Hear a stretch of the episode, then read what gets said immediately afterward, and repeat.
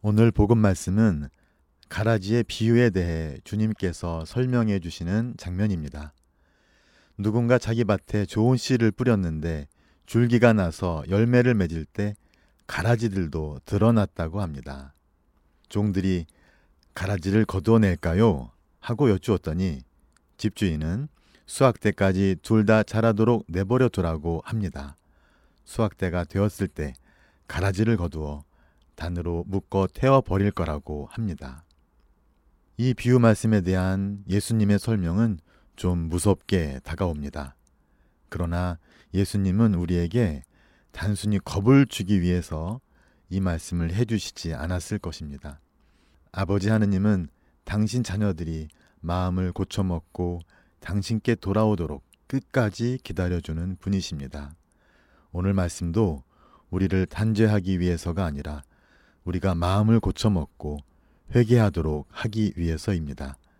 하느님께서 간절히 바라시는 것은 당신 자녀들인 우리가 모두 의인으로 아버지 나라에서 해처럼 빛나는 것입니다. 가라지의 비유를 묵상하며 선과 악으로 갈라놓는 우리의 선입견에 대해 생각해 보게 됩니다.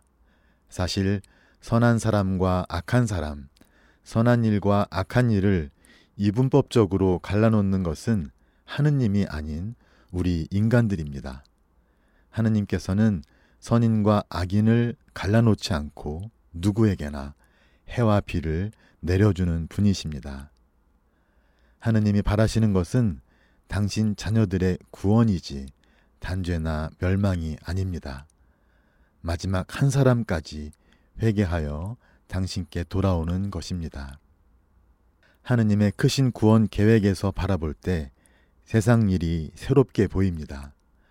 하느님의 구원 계획에서 우연이란 없습니다. 주님의 계획 안에서 모든 것이 선을 이루도록 섭리되어 있습니다. 이러한 생각은 우리 삶에서 만나는 부정적인 것들을 다른 눈으로 보게 합니다. 우리에게 걸림돌이 되는 것은 우리에게 악영향을 끼치는 환경 혹은 이웃일 수 있으며 우리 안에 부정적인 면일 수 있습니다. 때로는 그러한 것을 모두 깨끗이 씻어버리고 고결하게 살고픈 생각도 듭니다. 혹은 공동체 안에서 사라졌으면 하는 원수와 같은 사람이 나타나기도 합니다. 그러나 그들이 혹은 그러한 결점이 모두 사라지는 것을 바라는 것은 환상일 뿐 결코 그런 일은 일어나지 않습니다.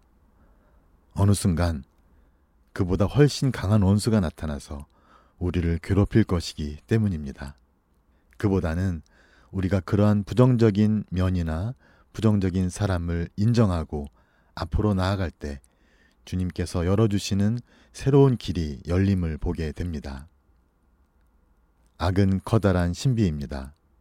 우리 삶 곳곳에 도사린 악의 존재. 하느님께서는 왜 악을 허락하시는가 알 수 없는 노릇입니다.